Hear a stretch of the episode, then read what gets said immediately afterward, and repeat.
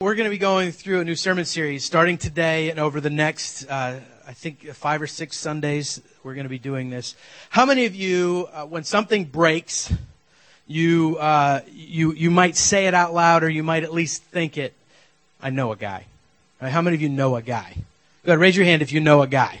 Like when something breaks, like you knew who to call. Like I know a guy, right?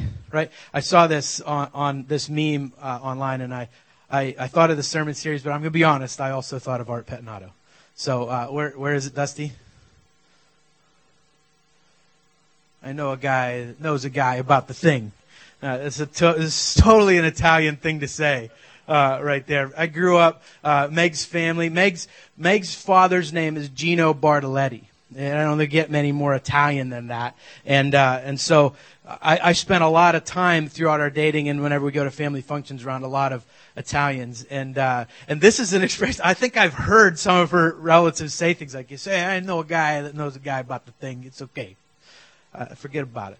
You know, so, uh, so, that's actually the thing that I thought of whenever I was thinking through this series. That when I moved here, I didn't know anything about the area. So I had, uh, I, I, knew back home where I took my cars to get fixed. I knew where, uh, I knew where if you if you needed someone to look at something at the house or some if you needed to go to a bank, like I didn't know where, what bank to pick. Like I knew nothing about the area.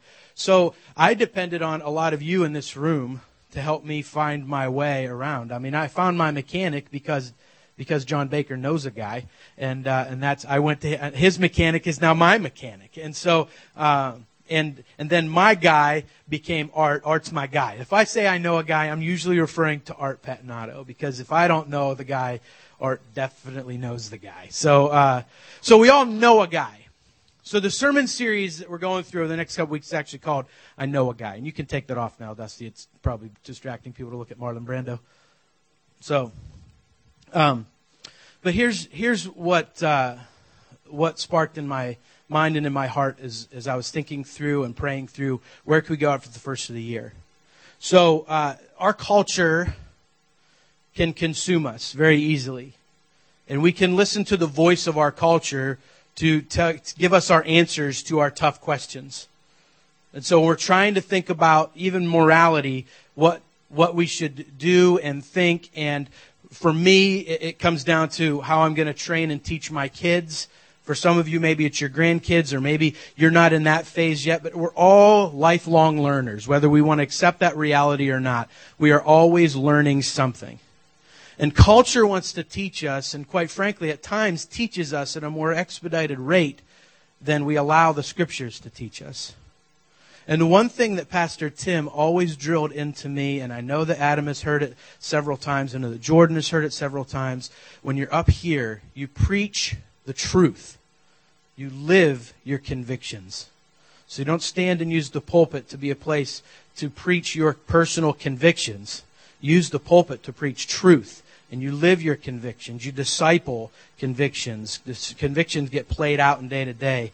You don't stand up here and say, This is what I think the Word says. You just preach the Word. You allow God's Holy Spirit to do the convicting. So, as I was thinking through what do we really need to talk about as a church, and as I was praying through that, I kept, I kept coming up to, and this was right around November 20th, which was a pretty big day in our nation, right? Uh, isn't that the day we voted? Wasn't it? No, it was November 6th. Sorry. Trump thought it was the 20th whenever he first announced it. But uh, so I did vote. I did. I promise I didn't miss it and think it was the 20th. But it was all around this political season, and I just kept thinking about like we're so polarized here. We're so polarized in culture. If you let culture be the thing that is answering your tough questions in life, man, you are in for it because there's no clear cut way to get truth. Uh, there's no truth. Facts are expressed as opinions. And, and opinions are expressed as facts. News comes up and you can't even trust it. You have to, you have to research whether the headline you just read is actual fact or not. That's the kind of world we live in. I didn't want the church to become a place where we addressed politics, but I think it's important that we not let culture become our answer or where we run. So the more I prayed about it, the more I felt like we need to hit some of this stuff head on as a church. So that's what we're doing. We call the series I Know a Guy because at the end of all this, when we preach truth and we preach this is what the Word of God says, then we let the Holy Spirit work that out in your heart. We hopefully see discipleship happen in the body. We're able to wrestle with these topics in smaller groups and in personal conversations through discipleship. We're going to talk about how do we respect a government and a political system that at times we don't trust. How do we respond to a homosexual agenda and a homosexual community? And how do we love people the way Jesus loved people? How do we address poverty? How do we address environmentalism? How do we, what's, what's our role in this? Uh, what does the scripture actually say about these things? What does the scripture say about abortion? So then, out of that, we can have discipleship conversations, we can have small group conversations where we talk about what God's stirring in our hearts when it comes to a response. What is truth doing to my heart, and then how is that being lived out? Because we can't be ignorant on these topics, and we can't brush them aside because at times they're very uncomfortable to talk about. We're going to talk about sex trafficking over the next couple weeks. We're going to talk about abortion. We're going to talk about pornography. We're going to talk about the LGBT community. We're going to talk about pro life. We're going to talk about governmental transitions. We're going to talk about respect for authority. We're going to talk about the environment and global warming. We're going to talk about stuff that I, as I look through the annals of what I personally have communicated from this pulpit or the pulpits in the past, it's stuff that I shied away from for one reason or another. I don't think out of fear, but I just did. And I didn't want that to be true of us. So I want to give us a spot where we can sit and learn this stuff. So I want you to know over the next six weeks, some of these topics are going to be heavy in nature, but we're not hitting them from an angle of telling you what to do with truth. We just want to throw truth in your lap and pray that God infects your heart with it. That's our goal. That's our prayer. So Jordan's uh, this week, and he's going to be talking to us this morning. But I wanted to give a clear overview of where we're headed over the next few weeks. It's called I Know a Guy because at the end of the day, we have the salve that fixes a broken culture. And it's Jesus. We have the hope of the gospel. And that's the salve that fixes a culture that is broken and trying to break us. And we have that truth. We live in that truth. So at the end of the day, I know a guy. At the end of the day, we have a fix. No matter what culture throws our way, no matter what uh, a, an agenda against the gospel has to say, we know a guy that brings a loving, grace, and truth filled salve that heals the brokenness of this world. And we get to live in that truth. We get to live in that reality. And we need to wrestle with those realities and those truths here. Because if we're not wrestling with it here, it's a pretty good chance we're not wrestling with it anywhere else through the lens of the gospel. So that's our prayer. That's what we hope gets accomplished through this. I'm going to pray and hand the rest of the time off to Jordan.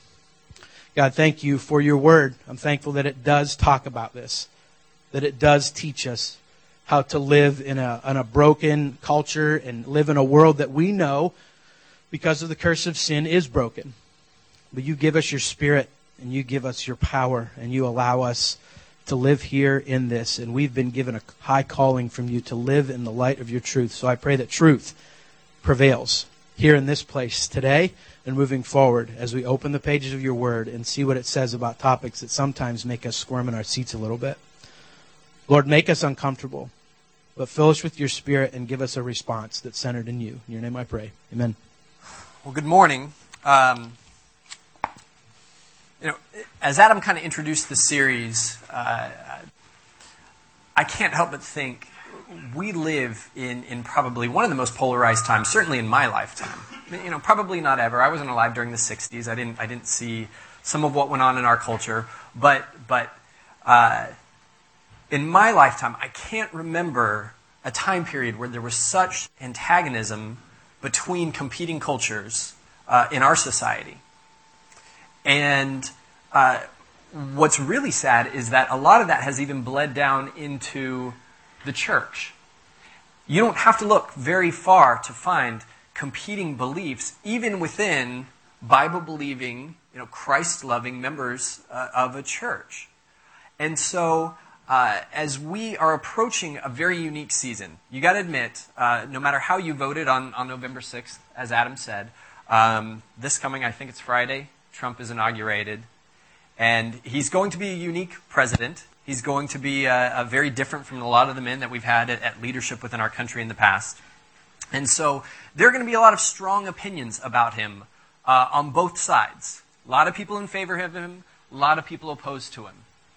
And uh, that opposition is very much tied to a broader, uh, almost fight that's going on between what I would call traditional conservatism in this country and the beliefs and the people who were kind of raised in that, and then uh, maybe progressive liberalism is the other side of that. Progressive liberalism uh, and just the competing nature, the wrestling for control of power, the wrestling for control of the culture itself. Uh, and it's going to be a very bumpy road, I think. That's my opinion. But through all that, uh, we want to gain a better perspective of, as believers in Christ, as people who believe that we know the truth, how do we respond to those who don't believe the same way that we do? Because we're going to walk through over the next few weeks a variety of, of hot button topics. We're going to try to delve down into the truth. What does Scripture teach about these topics? And as Adam said, we're not trying to lead you to a place of, of informing your convictions. We're going to let the Holy Spirit do that. But at the same time, and, and recognizing that, because we're going down these hot button topics, there are going to be people who come to different convictions. There are going to be people who read the same truth, who look at Scripture, and, and they both hold Scripture to a high value, and they come to a different conviction about how to live that out and how to practice that. And so, as we go into as we go into this sermon series, and we're trying to look at these isolated topics, I wanted to start things off. And in fact, I, I asked Adam when we were discussing the sermon series if I could lead it off, because no matter what our viewpoint, we still have to interact with people.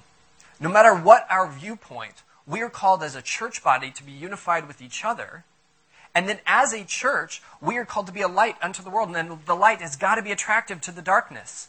They've got to see something in us that is attractive. And so we've got to be at peace with the world that is, that is against us. So I wanted to examine how do we do that? How do we, as we are convicted in how we live our lives, how do we interact with those in the church who don't share those same convictions? And how do we act with those outside the church who don't share those same beliefs. Uh, why don't you? Why don't we pray together, and then we're going to open up into Scripture. Heavenly Father, I pray that this morning our, our hearts are open and our minds are open, that through your eternal truth, through your word, uh, we are able to learn um, about what it is to be more like you, about what it is to love in the way that you love, but also to be righteous in the way that you are righteous, and that we were able to take this and put it into practice in our lives. So be with us this morning through my words. Holy Spirit, I pray that you are here working upon each of us. Amen. Uh, I thought the best place this morning, if we're going to answer that question, how do we live at peace with each other? How do we live at peace with those who believe different things than we do within the body, outside of the body? One of the best, best places to start with is in Romans 14. So if you would, open up with me. We're going to read several passages of Scripture. I'm kind of going to jump around, but we're going to start off in Romans 14.1. If you were following along in the Bible that's in the seat back in front of you, it's page 655. Uh, if you don't have a Bible and you want one, feel free to take this. It's our gift to you. Um, give you a moment to turn here. Romans 14.1 uh, says... As for the one who is weak in faith, welcome him, but not to quarrel over opinions. One person believes he may eat anything, while the weak person eats only vegetables. Let, let not the one who eats despise the one who abstains, and let not the one who abstains pass judgment on the one who eats, for God has welcomed him. Now, if you turn, we're going to stay in chapter 14, but move over to verse 13. It's the next page if you're in this Bible. Verse 13 says, Therefore let us not pass judgment on one another any longer, but rather decide never to put a stumbling block or hindrance in the way of a brother. I know and am persuaded in the Lord Jesus that nothing is unclean in itself, but it is unclean for anyone who thinks it is unclean. For if your brother is grieved by what you eat, You are no longer walking in love. By what you eat, do not destroy the one for whom Christ died. Do not let what you regard as good be spoken of as evil. For the kingdom of God is not a matter of eating and of drinking, but of righteousness and peace and joy in the Holy Spirit. Whoever thus serves Christ is acceptable to God and approved by men. So then, let us pursue what makes for peace and for mutual upbuilding. And if we jump down to 15, verse 1, it continues We who are strong have an obligation to bear with the failings of the weak and not to please ourselves. Let each of us please his neighbor for his good to build him up. For Christ did not please himself, as it is written, The repro- reproaches of those who reproached you fell on me. For whatever was written in former days was written for our instruction, that through endurance and through the encouragement of the Scripture we might have hope. May the God of endurance and encouragement grant you to live in such harmony with one another, in accord with Jesus Christ, that together you may with one voice glorify the God and the Father of our Lord Jesus Christ. Now, already in this passage, if we're following along, starting back in, in verse 14.1, we start to get a picture of what Paul is talking about. There, there's some truth here that's pretty evident right off the bat. Paul is, is uh, getting involved in a dispute that is happening in the church in Rome. And there's a dispute between the believers there. Uh, we see it. We, we, we don't know a lot about it just from this verse, but from some other texts, uh, if we had continued reading all the way through verse 14, we kind of get an idea of what this is. There's a dispute. Some people are claiming that it's okay to eat whatever you want, and others are eating only vegetables. And there's a fight going on, and this is among the church. And so Paul jumps in and he says, one person believes he may eat anything, while the weak person eats only vegetables. But let not the one who eats despise the one who abstains. Let not the one who abstains pass judgment on the one who eats. Now, we're starting to get a picture of how we're to believe, but before we really dive into Paul's solution to this, how do we, how do we coexist? How do we live at peace for one another? I want to call our attention to a different passage, to a parallel passage in Corinthians 14. Because this, when I, when I heard this for the first time, this completely opened up my eyes. This is really interesting. In 1 Corinthians, it's the very next verse, or very next book of the Bible, Paul is now teaching to the church at Corinth. And in chapter 8, verse 1, it's on page 661 in this Bible, it says this Therefore, as to the eating of food offered to idols, we know that an idol has no real existence, and that there is no God but one. For although there may be so called gods in heaven and on earth, as indeed there are many gods and many lords, yet for us there is one God, the Father, from whom all things and for whom we exist, and one Lord, Jesus Christ, through whom all things and, and through whom we exist. However, however, not all possess this knowledge, but some, through former association with idols, eat food as really offered to an idol, and their conscience, being weak, is defiled. Food will not commend us to God. We are no worse off if we do not eat, and no better off if we do. But take care that this right of yours does not somehow become a stumbling block to the weak. For if anyone sees you who have knowledge eating in an idol's temple, he will not uh, will he not be encouraged if his conscience is weak to eat food offered to idols? And so by your knowledge this weak person is destroyed, the brother for whom Christ died. Thus, sinning against your brothers, wounding their conscience when it is weak, you sin against Christ. Therefore, if food makes my brother stumble, I will never eat meat, lest I make my brother stumble. What is going on here? It, it, may start to be confusing, but I hope I can clear things up a little bit. This is another dispute in the church at Corinth between believers, and it sounds very similar. It's along the same lines. One group is eating meat, and another group is not, and they're fighting about who is right. But it's actually two very different situations. See, in Romans, Paul is speaking to the church, and what he's talking about is a group of Christians who are not eating vegetables, or, or excuse me, who are exclusively eating vegetables. And the passages that we skipped in, in verse 14 go on to talk about food being clean and being unclean. And it talks about which day of the week you should be worshiping on. And what we start to see is that this is a picture of something that Paul is often uh, speaking out against, which is the carryover of Judaism into Christianity. We, saw, we see throughout many, many of Paul's letters, throughout Galatians, throughout Ephesians, through many of his letters, Paul is at odds with teachers who are trying to bring the formal moral law of Judaism into Christianity and enforce it upon other people. What's going on here is this in the marketplace of the time, if you lived in a pagan society such as Rome, in, in that time frame, you could go to the market, you could buy meat, but you didn't really know what it was. Or they might tell you what it is, and that's not really what it is. So if you have a strong conviction that you are not supposed to eat pork, and you go to the marketplace and you don't really know is this pork? Is it beef? I have no idea. The only solution is that you're going to refrain from eating meat at all. You're going to stick to vegetables. Now, in Corinth, it's a slightly different situation. And here we get a little bit more clear understanding about it. In this situation, in a city like Corinth, again, a pagan setting, most of the meat in the marketplaces would have been blessed by a pagan priest to an idol. Think of, think of the Greek mythologies. Think of the gods, that there was a god for this and a god for that. So the pagan priest would go along and say, I bless this in the name of Zeus or Hermes or whoever else.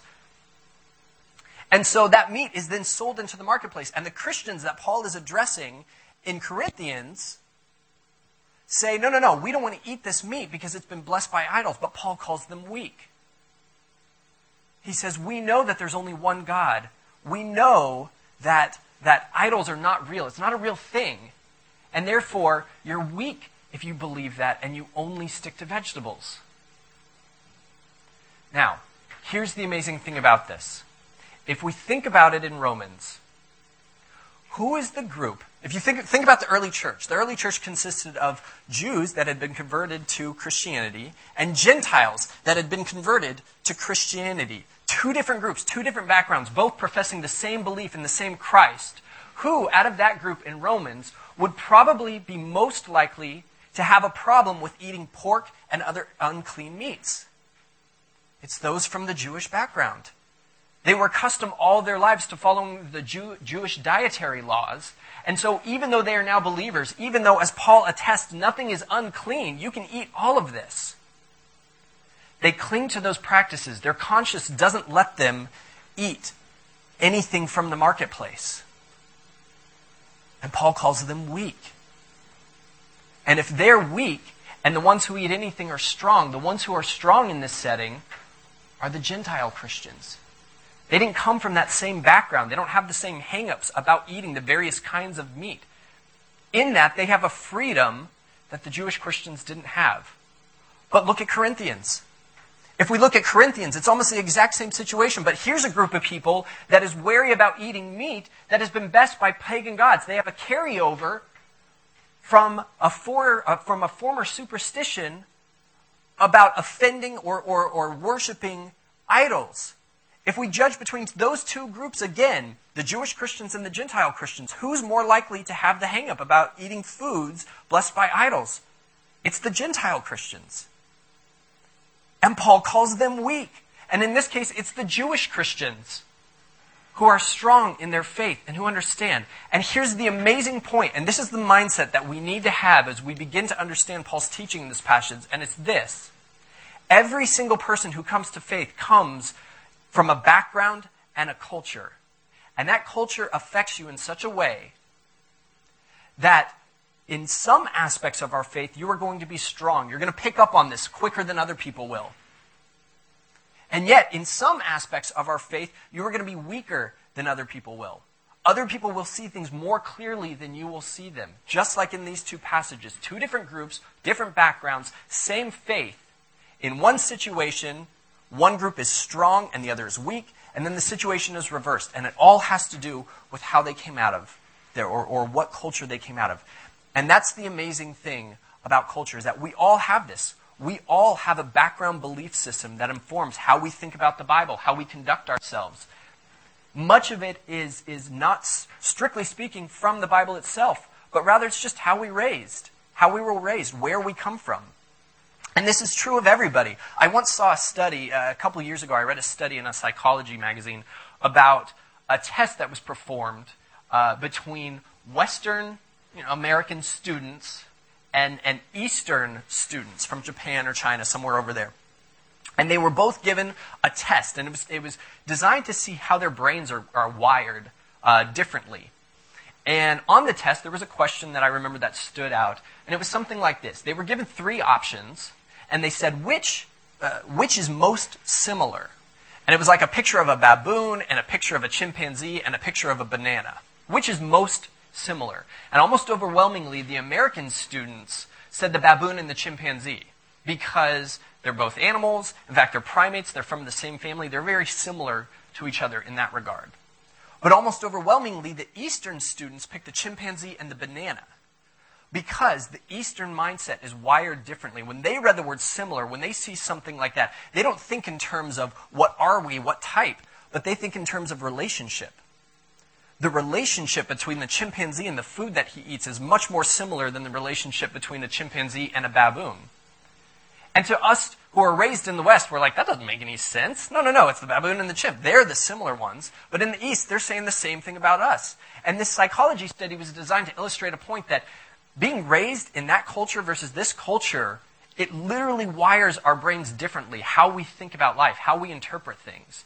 And this is true of all of us within this culture. Think about how much your background is influenced, whether you were raised in an urban setting or a rural setting whether, whether you came from a family that struggled to put food on the table or you had an abundance of everything. Think about your uh, ethnic background and how that affected you. Most of us are of a similar ethnicity here, but think about if you're African American or, or, or Indian American or Asian American. Or even just think about the difference between like Western, like British European and, and like Italian wave immigrants that came here. Different cultures that come together have a different belief structure, and it, and it affects every single one of us. In fact, this is very often one of the big problems between the traditional conservatism and the progressive liberalism. It, it's a difference in background, how we were raised and how we approach life, who our influences were, is going to affect how we see the world. It's going to affect what we value, what we see as important, how we think that our government should be run, how we think that we should interact with people. And so, in the passage, in Scripture, Paul calls it out. He says, hey, this group's weak, this group is strong. But we don't have Paul telling us who is right and who is wrong in our lives. We have Scripture, we have truth, but how we interpret that truth, how we come to the convictions that we have about that truth, we don't have somebody to judge for us. And so the, the one thing that I, want to, that I want to establish as we dig deeper into this and figure out how are we to interact with one another is this. There are going to be some areas within our faith that we have strong convictions, and you know what? We're wrong. And there are going to be some areas where we have strong convictions that we're right, and we don't know what they are. So we're going to live by those convictions. But at the same time, we're going to recognize that other people are in the exact same situation as us. And that's where Paul continues. Back in Romans, in verse 14, one person believes he may eat anything, while the weak person eats only vegetables. Let not the one who eats despise the one who abstains. And let not the one who abstains pass judgment on the one who eats, for God has welcomed him. And that's the next piece that we want to get to. How, and particularly within the church, how do we interact with people when we have different convictions?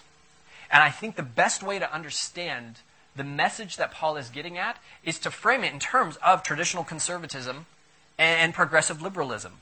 Because if we see how those two are interacting in our society, we can contrast that to what Paul is calling us to, and it's a radical difference. See, think about traditional conservatism. It's probably closer to the person in this passage who's abstaining from meat. They have a self imposed uh, uh, regulation, right? They have a way of living that they're going to hold to. They're going to deny themselves some things for the sake of being right. Traditional conservatism believes that there is a right and a wrong. And when traditional conservatism interacts with other people, it tries to enforce those rules upon people. Think about Christians. No, no, no, that is sin. Do not do that. That is a sin. I'm going to call you out, and as Paul says, I'm going to judge you on it. Now, judgment here, what he is specifically meaning is condemnation. He's specifically saying, you are, I'm condemning you because of what you do. Because of the way that you act, I'm looking down my nose at you. I am devaluing you because you don't hold to the same moral conduct that I hold to. That's the traditional conservative mentality. And we see that playing out in our culture. We see that in the news and we see that on social media. We see how, when it comes to politics, the conservative group likes to point their finger and say, don't do this, don't do that, don't do that. They judge others by their, by their actions. Now, compare that to what I would call the progressive liberal mentality. See, progressive liberals have looked at the way that traditional conservatives have approached the world and have said, no, no, no, you guys don't have a clue about what it means to live in peace and harmony. The way that you do things is very judgmental and you're condemning people, and it causes conflicts and it causes strife. We can't live that way. That, that's a dead end for this culture. So, so what does progressive liberalism say? Kind of like Adam mentioned, they turn around and they say, well, since we can't really know truth, you know, nobody, nobody has truth. Nobody can know what truth is. Even if there is an absolute right and wrong, we can't really know what it is. And so, in order to live at peace with one another, I'm not going to tell you how to live your life. You get to choose what's right for you. But in turn, you don't get to cho- tell me how to live my life. I get to choose what's right for me. We're each going to determine what is right, and we're going to live according to that conduct and we're not going to bug each other about it. And in that way, as long as we give each other that freedom, we're going to be at peace. The problem with that mentality, it, it sounds kind of good at first, but the problem with that mentality is that it's just the other side of the coin of the traditionalist, conservative judgment mentality. Because what happens when a progressive liberal comes in contact with a traditional conservative? They mock them, they shame them, they look down on them. You, you can't judge me, they say. Your judgmentalism is your downfall. The way that you live is your downfall. What are they really doing? They're judging. They're condemning. All that they're saying is that, that there is no truth, but that in itself is a truth claim. If you tell somebody there's no truth, there's no way that we can know the truth, that's a truth claim in and of itself. You're saying that you have a better view or a more correct view of the world than the other person. It looks different, but it's just the other side of the same coin. And what that means is that you're going to have to look down on the people who don't think and believe like you. That's the, tr- that's the progressive liberal mentality that we live in. And you see this all the time in the news and the social media. This is the conflict. This is the, th- this is the problem. And so, this is why Paul is calling us to a very radical difference in how Christians approach those who don't believe the same as us. Let not the one who eats despise the one who abstains. Let not the one who abstains pass judgment on the one who eats, for God has welcomed him. And then in, in verse 13, therefore not, let us not pass judgment on one another any longer but rather decide never to put a stumbling block or a hindrance in the way of a brother. See, what Paul is calling us to is not the progressive liberal side of things. He's not saying don't pass judgments, at least not evaluative judgments, because that's exactly what he's doing. He's looking at these two different groups and he's calling somebody weak. That's a judgment. He's saying you're wrong. He's not, a, he's not a progressive liberal. He's not saying we don't know what's wrong, so do whatever you want. He's saying, no, you're wrong. But then he turns around and he says, but those who are strong do not pass judgment. In other words, the traditional mentality says, hey, we need everybody to look like us. And the progressive mentality says, we need everybody to look like us. And Paul says, you're both wrong. But the strong person is the one who needs to change and to accommodate. It's the person who is mature in Christ, the person who is strong, who recognizes that I'm called to live at peace. And so, even though I have a strong conviction about this one area of life, and even though I think God is calling us to live this way, when it comes to interacting with you and having a relationship with you, I'm actually going to change myself. If I'm strong and I think I have a freedom in, in the gospel, and you are weak and you are, are abstaining from something, you know what? I'm going to abstain too. I'm going to give up my freedom for the sake of you. I'm not asking you to change. I'm the one who's going to change. And if I'm the one in the example, if I'm weak and I feel a strong conviction that I'm not in, in uh, I'm not supposed to engage in this activity, Paul's not saying give up that conviction. He's not saying engage in that activity that you have a strong conviction about. What he's rather saying is, for the sake of the relationship with those around you, do not judge them. Hold to your practices, hold to your convictions, but accommodate them by being in their lives without condemning them. This is, this is an astounding way to live, and I hope that we see how radical this is. Because this is not what our culture calls us to do. Our culture says, no, no, no. Either freedom is, is not telling anybody what to do, or freedom is making everybody look the same. And instead, the Christians are called to accommodate, to bear each other's weaknesses.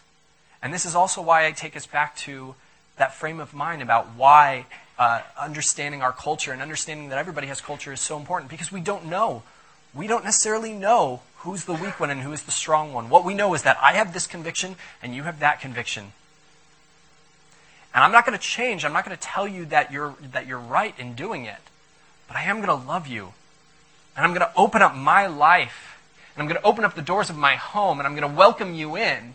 And even though I disagree with what you're doing, I'm going to continue to pursue a relationship with you for the sake of Christ, for the sake of the gospel. And we need this mentality in the church, especially in the church. Think about how many divisions are in the church these days. I mean, we have many different denominations and different styles of church and different styles of worship. And, and nobody is immune to this, by the way. I mean, just this morning, I'm, I'm preaching on this subject, and I get onto social media just this morning, and I saw a, a friend on social media had liked a post by uh, Brian Houston, who is the pastor at Hillsong United. And, and the quote that was on there that he said was something along the lines of, uh, You are not called to be an Im- imitation of anybody. And it's, and it's kind of this message that he's proposing that, you know, you are unique and God has called you to be you. And in my head, I'm thinking, doesn't that make the focus about you and not about God? And, and I don't really know if I agree with this. And I know a little bit about Hillsong, and they're a lot more Pentecostal than I am, and they're a lot more like, you know, raise your hands in the air and, and get excited than I am. Uh, and so on this post, I made a comment, and I, and I said, uh, what about Ephesians 5.1? Therefore be imitators of Christ. And I felt really good and snide for a moment before I realized, wait a second. There are people who are responding to Brian Houston's message because their background tells them that they are supposed to conform. Their background tells them that they are supposed to live rigidly in a way that they feel stifling and it actually keeps them away from God. And here I am enforcing my view that I feel is better on these people and trying to make them feel bad for, for what I think is an incorrect view of theology. We do this. It's, it's almost second nature to do this. And so, within the church, we've got to recognize that there are going to be those who don't believe in us. But we share one common thing, and that is we are saved through our faith in Christ. And it's exactly that that we need to focus on if we're to have the power to do this. Because this is difficult. I mean, I just shared a little blurb. This was just me this morning on a Facebook post? What happens in the real world when, as Adam said, I mean, you're, you're dealing with homosexuals? What happens in the real world when you're dealing with people who have extremely opposing views, extremely opposing political views of you than you, or, or cultural views than you? What happens when somebody is, is talking about something from a regulatory level that's going to affect your job? If they got their way, you could be out of a job because of what it meant for our country and what it meant for, for the economy. You know, our tendency is to want to fight. Our tendency is to want to fight, to put our views up in place and hold them up. And Paul is saying, no, for the sake of the gospel, you have to let them into your lives. You have to bear with them. And we read in verse 15.1 and 15.2 We who are strong have an obligation to bear with the failings of the weak and not to please ourselves. Let each of us please his neighbor for his good to build him up. Paul shifts gears a little bit here because up to that point, throughout chapter 14, he's addressing brothers. Now, in Scripture, when Paul is addressing brothers, he's talking about brothers under faith, brothers under Christ. He's talking about the church. So all this time, he's been addressing you're to bear with one another. He's talking about unity within the church. But in 15.2, he shifts gears. He says, let us, let each of us please his neighbor. Our neighbors are no longer our brothers. Our neighbors are just that, those who are outside. So this teaching doesn't simply apply to the church. We're not simply to be accommodating because people share the same core belief as us faith in Christ, but even people who share a completely radical view and a completely different view of life and religion, we're to be accommodating and loving to them. How do we get the power to do that? The answer is the gospel. And that's where Paul takes us to in 15. For whatever was written in former days was written for our instruction, that through endurance and through encouragement of the Scriptures we might have hope. Now, notice a couple things. One, through our endurance, this is going to be a difficult thing. Through our encouragement, it's going to be a hard thing. We're going to need to be encouraged if we're to live this out. But that we might have hope. What is our hope? Our hope is Christ. Our hope is in the gospel. And so here's how it plays out. We need to focus and we need to remember what that hope is. Because that hope called to us and it brought us a value outside of what we typically, of how we typically find value to ourselves. Because isn't that the traditional conservative who lives by a moral code and wants to impose it on other people? Isn't that really what he's getting at? I am building my identity. I'm building my value on the moral guidelines that I live by. And so when somebody else doesn't live by those, it actually kind of devalues me. That's why I have to fight so hard. I'm actually devalued if I don't fight to impose my view on you. And the progressive liberal lives by the same code, except it's the opposite. When he says, no, everybody's got to be free to, what the, to do what they want to do, I need to have the freedom to live my life. What he's really saying is that I find my value in choosing my own path. And if, and if I am not allowed to do that, if you try to impose on me your viewpoints, then I am devalued. So I have to fight against you because my value is in being able to make my own choices. But we're in the gospel. When we are in the gospel, we have a different value. Our value in, is not in how we perform and not in how we choose. Our value is in Christ. We sang the opening song this morning that in tenderness, Christ sought us. He brought us into his fold. When we get that, when we understand grace, it lets us radically change our viewpoint. Because no longer do we have to be devalued when we don't get our way. If you're not imposing your morals on somebody, if you are not being free to choose, it's okay because you know what? You're now living for Christ. And your value is found through Him. And the reason for that is because that's exactly what He did for us. He bore with us in our weakness. We were sinners. We were poor and weak and blind. We were the ones that Paul is talking about in this passage. Christ had the ultimate freedom. You don't think Christ understood more about freedom and more about right and wrong and how to live and how to please God and what life meant than any of us? And yet he consigned himself to a life of self discipline, to living a moral code, in order to get closer to us.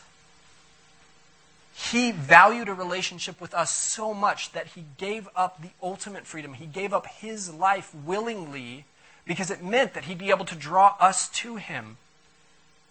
That is our hope. That is our inspiration. That's how we find the power to do this. We recognize what Christ has done for us, and we extend that to those around us. And the only way that we can actually do that is because Christ has actually taken that same spirit, his spirit, and he's put it into us.